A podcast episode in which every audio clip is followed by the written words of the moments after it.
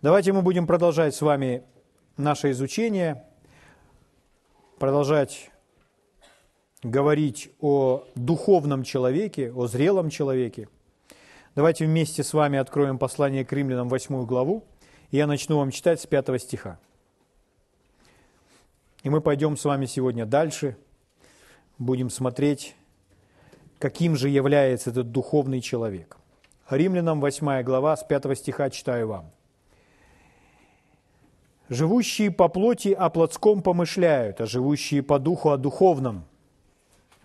Помышления плотские – суть смерть, а помышления духовные – жизнь и мир.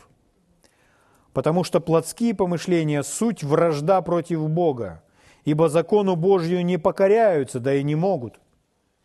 Посему живущие по плоти Богу угодить не могут. Но вы не по плоти живете, а по духу, если только Дух Божий живет в вас. Мы с вами живем не по плоти, а по духу. Павел так говорит. Если мы будем жить по плоти, то Писание говорит, мы не можем угодить Богу. Каждый из нас желает угодить Богу. Поэтому мы учимся, как угождать Богу. И мы понимаем, чтобы угодить Богу, нужно не жить по плоти. Мы смотрели с вами, что по плоти поступают духовные младенцы. Верующий человек, христианин, рожденный свыше, крещенный Святым Духом, поступает, поступает по плоти. О чем это говорит? Это говорит о том, что он младенец во Христе. И порой жизнь такого человека – не очень-то отличается от жизни человека, который не знает Бога. То есть человек поступает так же, как люди в этом мире. Почему? Потому что повинуется своей плоти, уступает плоти, следует за желаниями своей плоти, позволяет плоти себя вести. Но здесь нам сказано, что не нужно жить по плоти. Но вы не по плоти живете, а по духу, если только Дух Божий живет в вас. Если же кто Духа Христова не имеет, то это не его. Все мы с вами получили Дух Святой, когда были рождены свыше. Это первое наше переживание. Мы были рождены от Духа, поэтому в момент рождения свыше человек имеет Дух Святой внутри себя. Крещение с тем Духом, то, что называет Библия, это уже последующее переживание. Это делает, производит один и тот же Дух, но это совершенно разные переживания.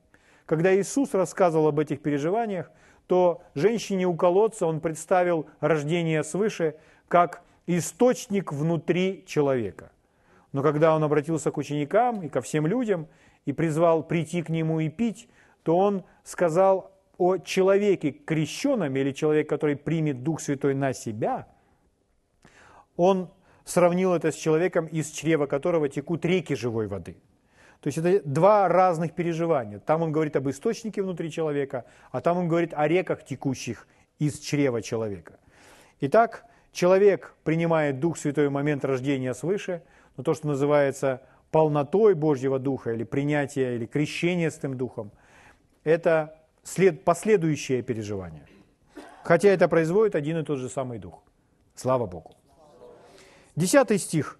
«А если Христос в вас, то тело мертво для греха, но Дух жив для праведности».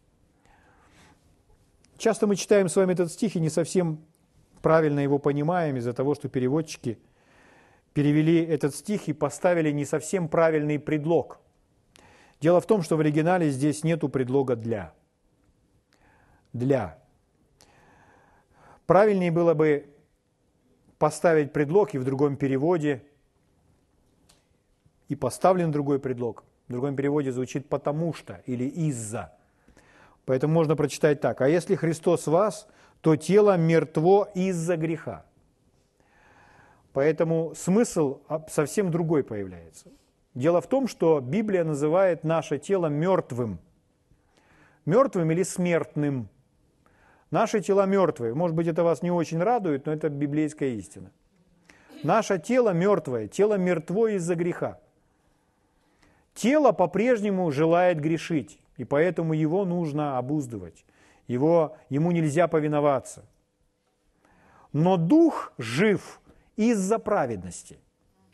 Итак, тело мертво из-за греха, но дух жив из-за праведности. Смотрите, как на украинском языке перевод Агиенко звучит. Это перевод 62 года. А коли Христос у вас, то хоч тіло мертве через гріх, але дух живий через праведність. Слава Господу.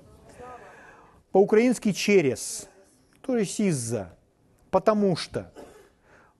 Итак, согласно Библии, Слово Божье называет наше тело мертвым. Духовно мертвым. То есть наше тело, оно тленно, оно смертное. В один из дней оно не будет таким, оно изменится. Оно не будет смертным, оно не будет тленным. Писание говорит, внешний человек тлеет. Что значит тлеет? Ну, потому что он, тело наше тленно, тело наше смертно, мертвое. Из-за чего? Из-за того, что когда-то совершил Адам. Но радостная новость в том, что Дух сегодня жив из-за праведности. Из-за тех перемен, которые произошли в нашем Духе, теперь своим Духом мы так влияем на тело, что наше тело, оно, во-первых, может повиноваться нашему Духу. Аминь из нашего духа на тело действует живительная сила, так что тело наше становится и крепче, слава Богу, и способно проносить наш с вами дух внутри около 100-120 лет. Слава Богу. Итак, дух жив – Поэтому тело, оно имеет возраст. Если мы говорим о возрасте, то мы говорим, если вы говорите «я старый», то вы не можете так говорить о духе. Так мы говорим с вами о теле. Только тело имеет возраст. Дух возраста не имеет, он вечный. Он уже начал жить вечной жизнью. Дух, он не тлеет. Дух, он растет, дух развивается, но он не тлеет, он не стареет. Слышите? Дух не стареет. Поэтому, если вы сегодня говорите, о, я уже старый, то это значит, вы более сфокусированы на своем теле. И вы себя исключаете. Друзья мои, не исключайте себя. Потому что ваш дух, если вы уже в теле давно, и вы давно в Боге, то ваш дух, он вырос, развился – стал еще сильнее, и вы значительно духовно сильнее, чем молодые люди. Почему? Потому что вы в Боге больше принимали, и вы в Боге были больше используемы. Поэтому вы очень ценные люди для живущих на этой земле. Вы просто кладезь. Пускай вы ходите в плоти, которой может быть уже 97 лет, но человек, который доверяет Богу, он не будет говорить, я старый, поэтому не могу Богу служить или что-то там. Нет, если Господь нас призывает, мы готовы делать все, что угодно. Аминь. Слава Богу. Итак, в духе нет возраста. В один из дней мы с вами будем на небесах. И поверьте, на небесах мы вообще о возрасте говорить не будем. Знаете еще в чем радостная новость? Радостная новость в том, что все что случилось с духом. То есть он был оживлен, в нем божественная жизнь. Все то же самое в один из дней случится и с телом. То есть наше тело будет тоже полностью избавлено тления. То есть про наше тело мы тоже с вами о возрасте говорить не будем. Представляете? Ходим на небесах и о возрасте не говорим. Раз не говорим о возрасте, не говорим о тлении, значит не говорим о морщинах, не говорим о выпадающих зубах или волосах. Понимаете? Слава Богу, никакого возраста. Так все это создал для нас с вами Господь, чтобы вы были счастливы. Но в духе это уже свершилось, случилось. Уже возраста мы с вами не имеем. Внутренний человек со дня на день что делает? Обновляется. То есть становится новее и новее. Это относится нашего духа, это касается нашего ума, наших эмоций, слава Богу, нашего интеллекта. Поэтому интеллект можно накапливать, накапливать, накапливать, накапливать. Он не безграничный. Можно учиться, не останавливаясь, впитывая все как губка. Слава Богу.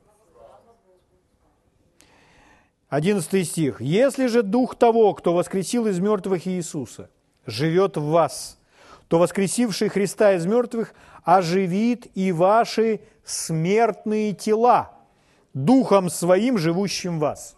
То, о чем мы с вами только что сказали. Угу. И в этом новом теле мы с вами будем путешествовать от одной планеты на другую планету без космического корабля и без скафандра. То есть мы сядем на какой-то космомобиль и без шлема от одной планеты на другую. Почему? Потому что такого качества у нас с вами будет тело. Слава Богу! Так Иисус сквозь стену к ним раз, а пищу ел. Слава Богу, в новом теле. 12 стих. «Итак, братья, мы не должники плоти, чтобы жить по плоти. Ибо если живете по плоти, то умрете». Итак, понятно, он сказал, плоть мертвая из-за греха, плоть смертная, плоть тленная. Поэтому он говорит, не нужно, нельзя быть ведомым плотью. Плоть нужно обуздывать, плоть должна нам подчиняться, плотью нужно научиться управлять. Слава Богу. Это значит, если мы принимаем решение, основываясь на чувствах, то мы не туда придем, мы не, мы не туда заведем свою жизнь или свой земной корабль. Поэтому нужно слушать, научиться слушать свой дух, в который Божий дух и говорит. Ибо если живете по плоти, то умрете, а если духом умерщвляете дела плотские, то живы будете. Если будете жить по плоти, такая жизнь производит смерть. А если будете жить по духу, то такая жизнь производит жизнь. Слава Богу. Не будем позволять плоти управлять собой. И смотрите, мы приходим с вами к 14 стиху. Это все в этом контексте. «Ибо все, водимые Духом Божьим, суть сыны Божьи». Слава Богу! Вот где это написано. Он пришел к тому, что сыны Божьи, водимые Духом Божьим. В 16 стихе написано, «Сей самый Дух свидетельствует Духу нашему, что мы дети Божьи». Угу. Здесь используется, в 14 э, стихе используется слово «сыны», а там используются «дети». Это разные греческие слова. Здесь, в 14 стихе, слово «сыны», оно говорит о том, что сыны, то есть зрелые, то есть взрослые. Поэтому зрелого, взрослого во Христе человека характеризует способность быть ведомым Духом Божьим. Слава Богу. Итак, духовный человек, который не поступает по плоти, он ведом духом, он поступает по духу. Духовные люди, как мы с вами уже говорили, они способны контролировать свой ум, свои эмоции, свои чувства, свои желания, свою плоть, угу. свой язык. Это характеризует человека, который возрос, который зрелый становится. Угу.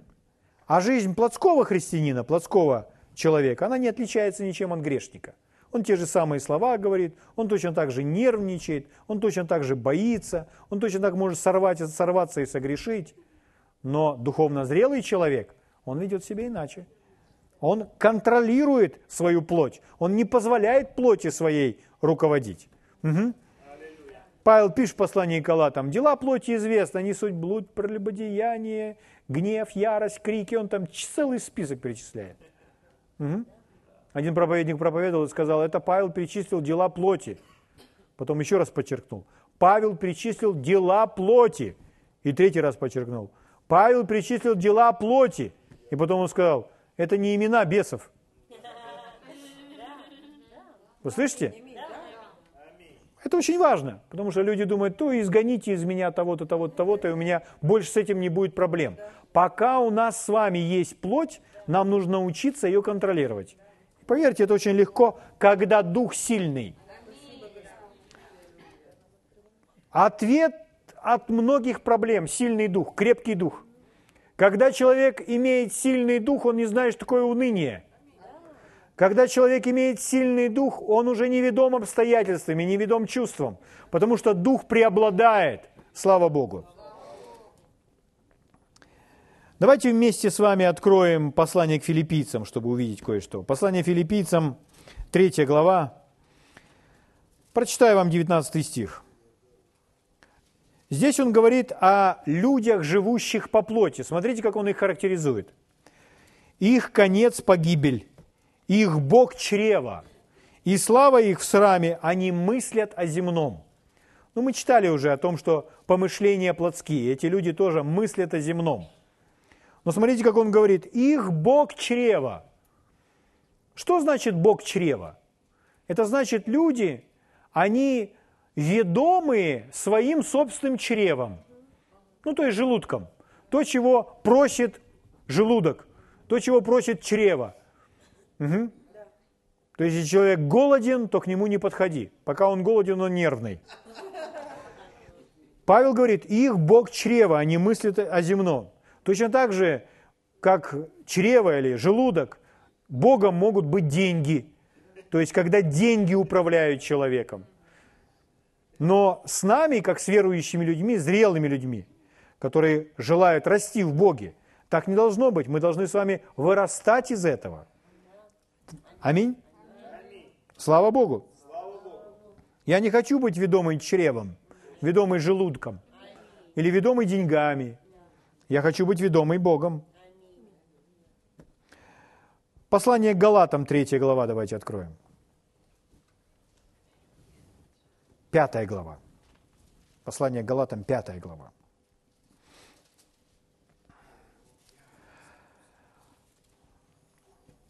Тринадцатый стих читаю вам. «К свободе призваны вы, братья».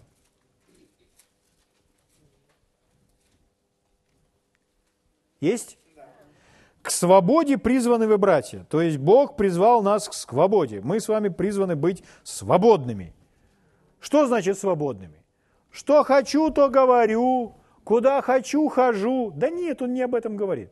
Он говорит об истинной свободе. Свободе от тьмы, свободе от греха.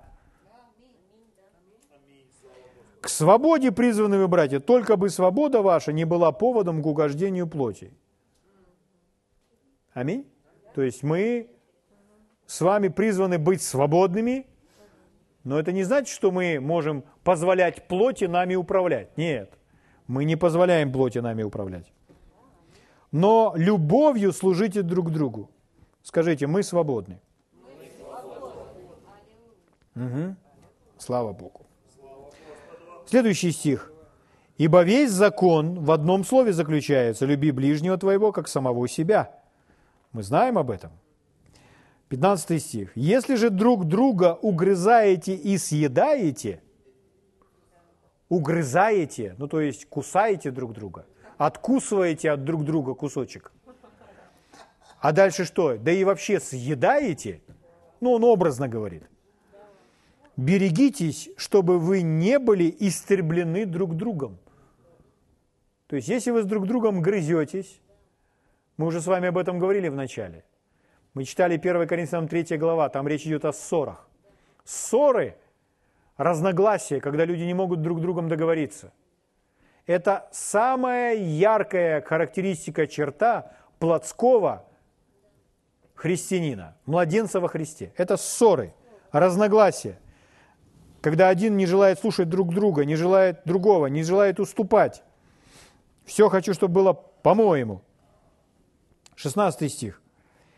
Я говорю, поступайте по духу, и вы не будете исполнять вожделение плоти.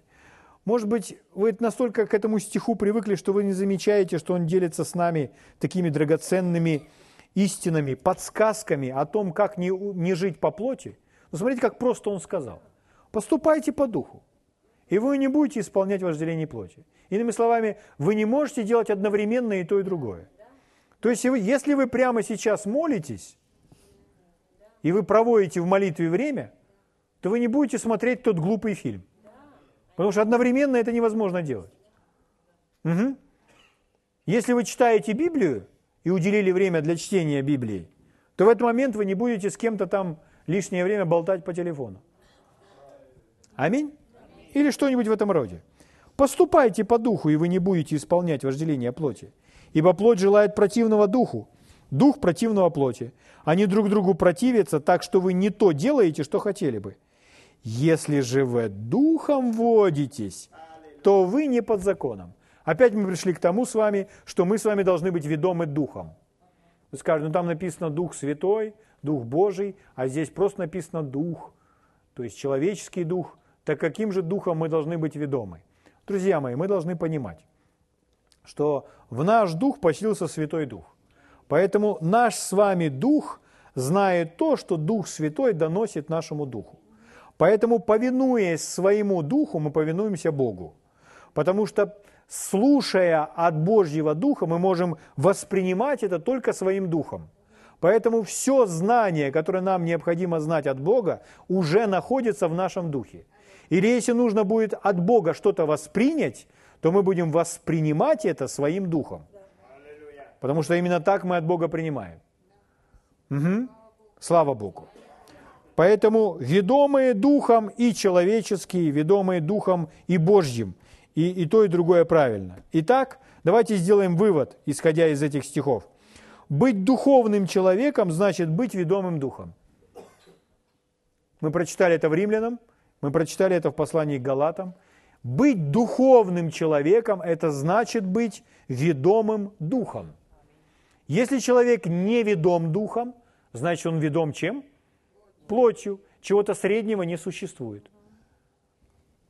Но когда человек ведом духом, то это говорит о его зрелости. И тут же мы с вами прочитали, как мне не быть плотским?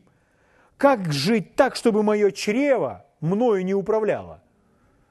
Мои плотские похоти, мои желания плоти не управляло мною и не водили мною. Ответ очень прост. Поступать по духу. То есть слушать свой дух, прислушиваться к своему духу и поступать по духу, это значит быть ведомым духом. Слава Богу. Следуйте за духом, и вы не будете поступать по плоти. Еще раз скажу. Следуйте за своим духом, и вы не будете поступать по плоти. Слава Богу.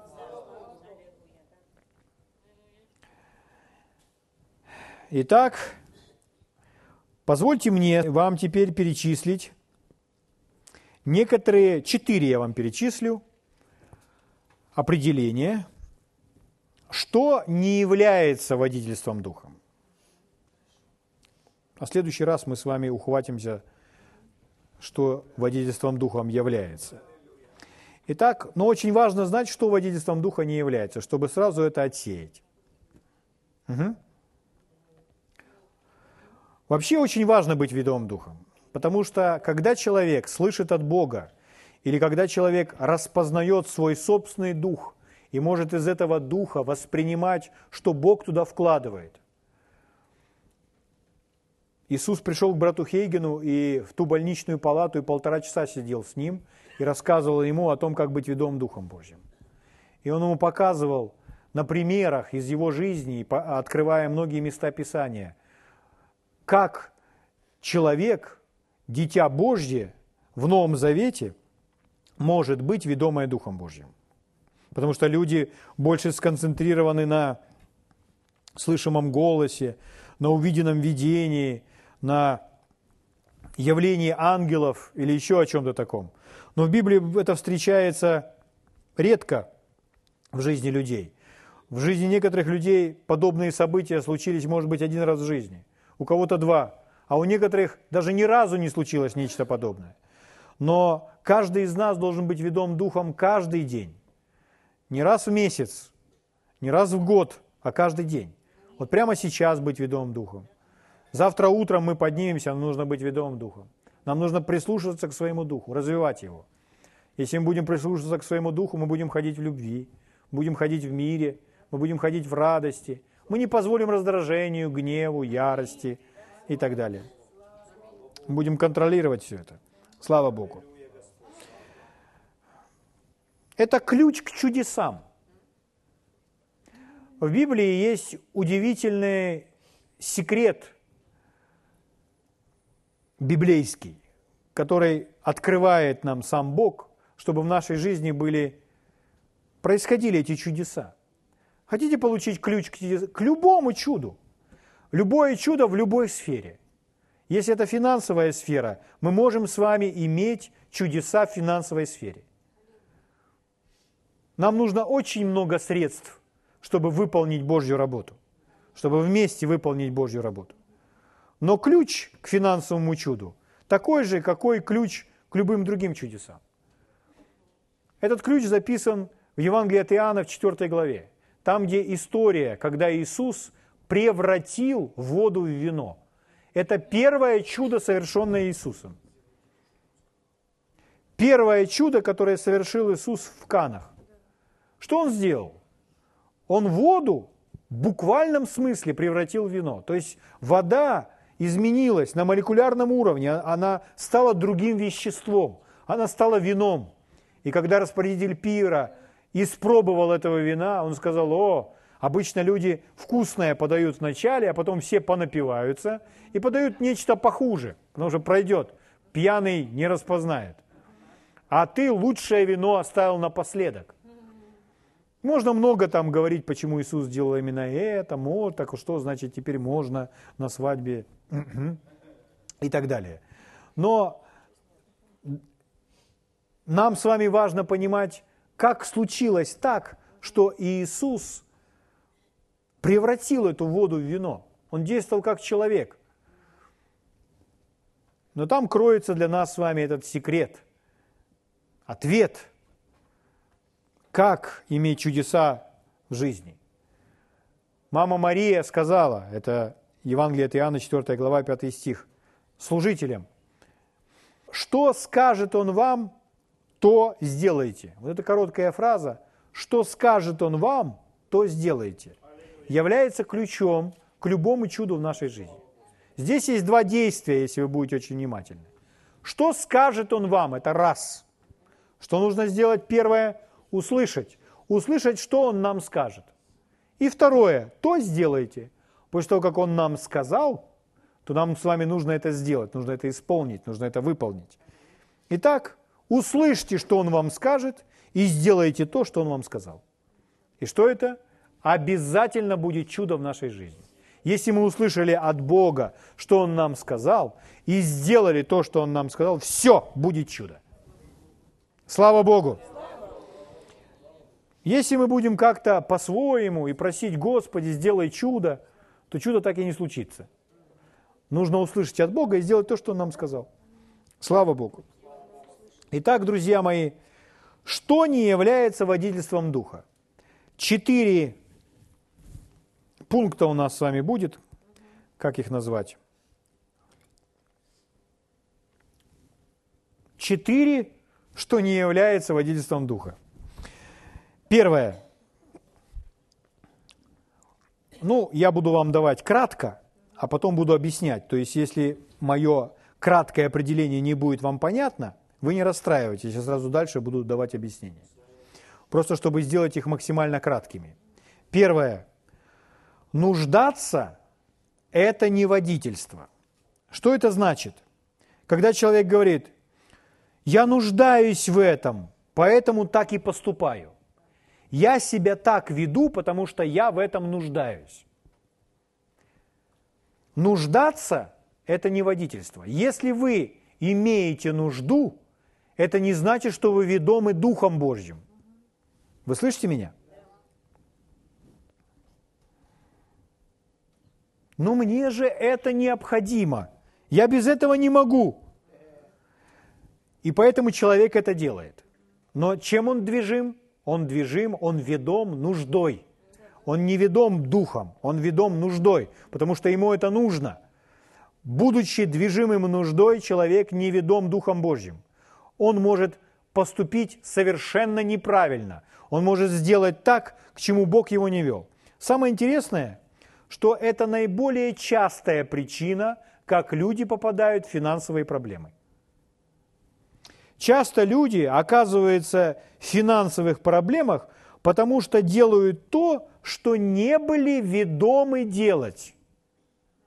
Не были ведомы Богом но их заставила так поступить нужда. Но если нужда заставляет, что нужно делать?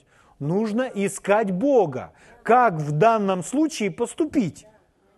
Но когда человек только потому, что у него есть эта нужда, он начинает делать, он не ведом Богом. Нуждаться не значит быть ведомым Богом. Угу. Ну, это же великая нужда, такая важная. Все нуждаются в этом даже если это духовные какие-то вещи. Вся планета нуждается в этом. Ну, Да, нуждается, но это не значит, что вы ведомы делать именно это.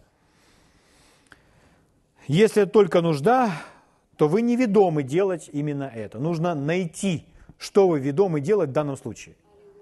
Это очень важно. Например, если ваш друг или еще круче, член вашей семьи нуждается в деньгах, он нуждается в деньгах, значит, значит ли это, что вы должны сразу, сразу же ему дать? Нет, это не означает. Если это друг или член семьи нуждается в этом, это не значит, что вы должны ему дать. Ну, если человек думает, так, я не должен давать, я должен искать водительство. Да, но вы же тогда ищите водительство. Потому что если вы будете искать водительство, может быть, как раз вы узнаете, что вы должны ему дать. А если человек думает, ага, я недвижим нуждой, не буду давать. Нет, это другая крайность. Одни всегда отвечают, не, не спрашивая Бога. У них попросили, они сразу дают. Другие услышали, я не ведом нуждой, ничего не дают. Почему? Ну, я ж не ведом нуждой. Да нет, мы должны узнать у Бога, как нужно поступить в данном случае. И слушать свое сердце. О, а я не знаю, я не знаю, как это. Ну хорошо, разберемся. Но если вы хотите быть зрелым христианином, вы должны знать наверняка, как правильно поступать. И в своем сердце должны знать, правильнее в данном случае дать или не дать. Деньги, которые мы с вами имеем, это деньги, все деньги, данные нам Богом. Это все от Бога. И мы с вами должны быть мудрыми распорядителями этого всего. Поэтому мы должны всегда просить у Бога мудрости, потому что Он знает как. Слава Богу. И если Он говорит нам действительно что-то кому-то дать, кому-то послужить, то мы должны это сделать. В вопросах, э, в денежных вопросах в своей семье мы должны с вами поступать точно так же, как и не в семье. Что я имею в виду? Ну, обычно, например, ну, если кто-то попросил со стороны, то мы, так, я буду слушать свое сердце, участвовать мне в этом или не участвовать. Но когда просит сын или еще покруче внук, то обычно у Бога не спрашивают, а сразу, ну это ж мой внучок или моя внучка. Но в денежных вопросах внутри своей семьи мы должны себя свести с вами точно так же, как и вне семьи. Мы должны с вами быть мудрыми распорядителями. И иногда в отношении того, чтобы дать что-то внуку, это как раз время, чтобы сказать «нет» и не идти на их манипуляции. Потому что особенно если это малые дети, и они знают, что бабушка ни в чем не отказывает, то они начнут садиться на шею. А их нужно научить с Богом жить и ходить. Слава Богу. Ну хорошо, мы с вами делаем такие, в эту сторону смотрим, но это не, э, но не, нужно делать перегиб в отношении, еще раз говорю, того, чтобы не давать. Нужно давать, но просто нужно быть, согласовывать эти вопросы с Богом. Итак, еще раз, что я хотел сказать? Что мы с вами увидели из этого? Нуждаться или водительство нуждой – это не водительство духом. Угу. Люди думают, ну я, же, ну я же нуждался в этом. Я это купил, потому что я в этом нуждался. А вы спросили у Бога, может быть, и неправильно поступили. Угу. Потому что порой мы с вами что-то купим, что-то приобретем, а потом через два года осознаем, зря я это купил. Надо было подождать и не это покупать. Но когда мы с вами посоветуемся с Богом, то все будет удивительнейшим образом потому что он очень четко знает будущее. Второе, второе, второе, что не является водительством. Наше желание или желать, наше горячее, яркое «хочу» не является водительством Духом Святым. Если мы ведомы своими желаниями, это не значит, что мы ведомы Богом.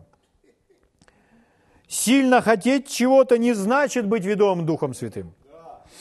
Итак, Например, Иисус, скажите мне, э, когда Иисусу нужно было идти на крест, он желал, он в припрыжку шел на тот крест? Нет. У него был Гефсиманский сад, и он боролся с тем, потому что ему не хотелось. Но как он себя вел? Отче, не моя воля, но твоя да будет. Иными словами, не как я хочу, но как ты. И Иисус подчинял свою волю, и он начинал хотеть всего того, что хочет его, желает его Небесный Отец. Что здесь мы с вами должны какой сделать вывод? Если мы с вами не... Если мы духовно чувствительны, то мы с вами будем различать свои собственные желания и водительство Духом Святым. Мы будем говорить, это просто мое желание, я просто хочу. Но я в сердце знаю, что Бог не хотел бы, чтобы я сейчас это заполучил. Оно мне сейчас не нужно. Поэтому мы должны с вами желать, желать всегда услышать Бога, даже если это отличается от того, что мы хотим услышать. Поняли или нет? Мы должны хотеть услышать Бога, невзирая на то, что мы услышим. Даже если мы услышим то, что нам не хочется от Него услышать, мы все равно должны хотеть Его услышать. Но если человек говорит так, а я не хочу это слышать, потому что Бог мне скажет нет. Бог мне скажет нет, поэтому в этой сфере я его слушать не хочу. Что это такое? В этом случае человек закрывает свое сердце. Когда человек не желает чего-то слышать, его сердце закрыто. Он закрывается. То есть он делается духовно глухим. Бог знает это, потому что Бог видит сердце. Поэтому он прекращает с человеком работать в этой сфере. Это связано в отношении всего чего угодно. В отношении какой-либо покупки, в отношении взаимоотношений замужества – когда человек, а я хочу, вот мы, мы любим друг друга, вот мы любим друг друга, все, женюсь. Потому что мы любим друг друга. Но то, что двое любят друг друга, это не значит, что они правильные или те люди, которые определил для, э, для них Бог. И очень часто бывало так. Мы так любим друг друга, молодые люди. Мы так любим друг друга. Нам мы так друг другу нравимся. Ой, он мне так нравится, я без него не могу. Отдельно помолитесь Богу и спросите у Бога, тот ли этот человек. Пошли, помолились, через неделю пришли. И в сердце своем слышат, нельзя, Бог говорит нет. Но порой человек знает, что Бог говорит нет. Поэтому он и говорит, нет, я не хочу. Вот я знаю, что я от Бога услышу нет, или он просто внутри предполагает, что он услышит от Бога нет. Поэтому он просто закрывает свои уши, и он закрыт в этой сфере. Но когда мы так с вами себя ведем, мы становимся духовно глухими. Потому что Бог видит наше сердце, и Он больше с нами на эту тему не разговаривает. Зачем Богу с нами на эту тему разговаривать, если Он видит, что вы не примете? Поэтому Бог вообще ничего не говорит. Поэтому такой человек вообще не ведом Богом. Он может войти в комнату, помолиться, о, слава тебе, мой отец, Господь пастырь мой, я ни в чем не буду нуждаться, аллилуйя, аминь. Я пошел на работу. Но это плотская жизнь. Такой человек не слышит Бога. Потому что в сердце нужно быть открытым, услышать от Бога даже то, что нам порой не хочется от Него услышать. Слава Богу.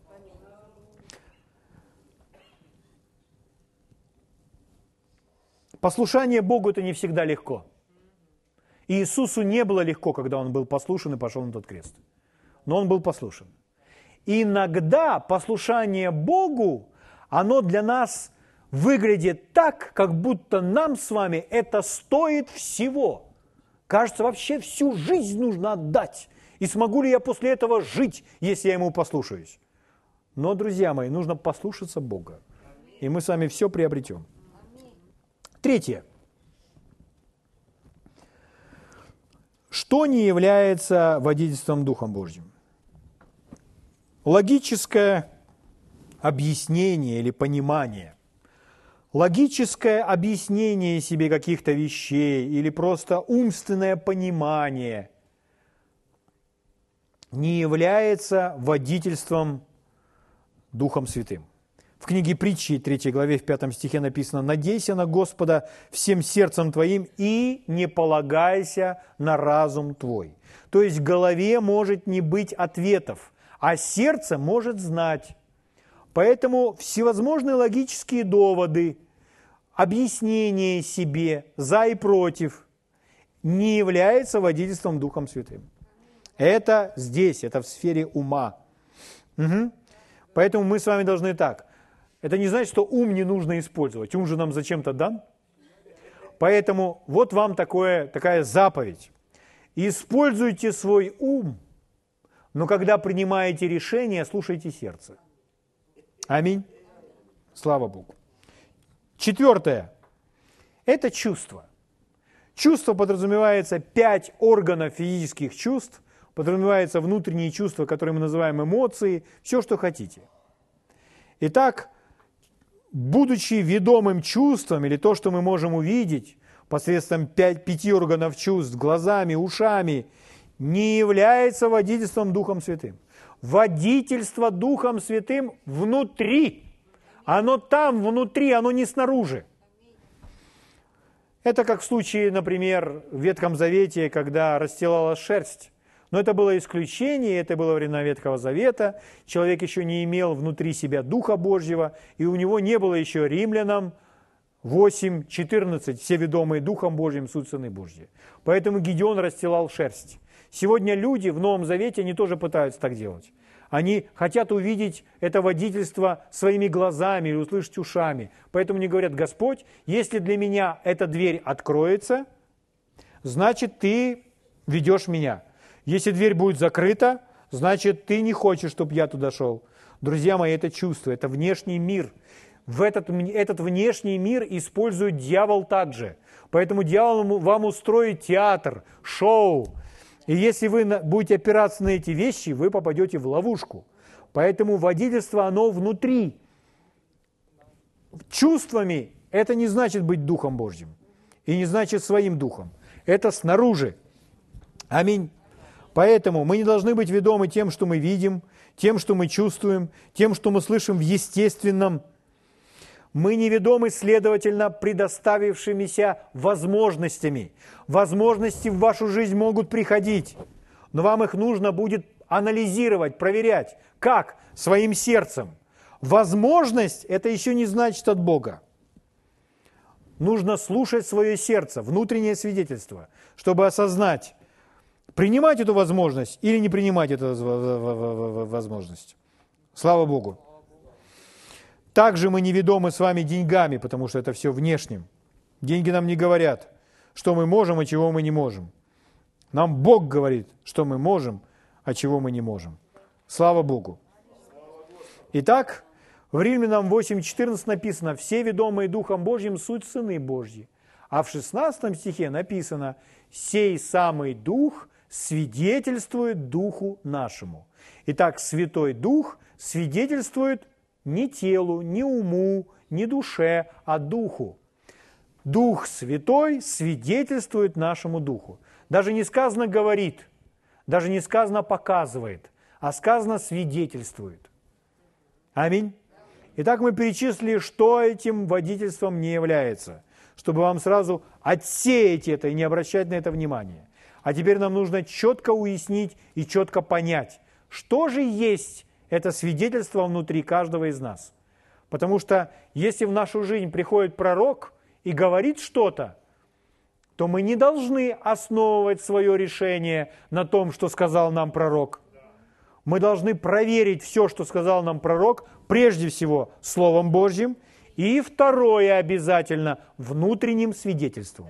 Если это не несет нам свидетельства, и вы основываетесь на словах пророка, вам потом будет сложно – Потому что должна быть ваша уверенность. Это должно быть ваше решение. Поэтому, что бы мы с вами ни делали, если мы хотим двигаться в правильном направлении, мы всегда должны иметь внутреннее свидетельство, о котором мы с вами и поговорим в следующий раз. Слава Господу! Давайте встанем на наши ноги и поблагодарим Бога.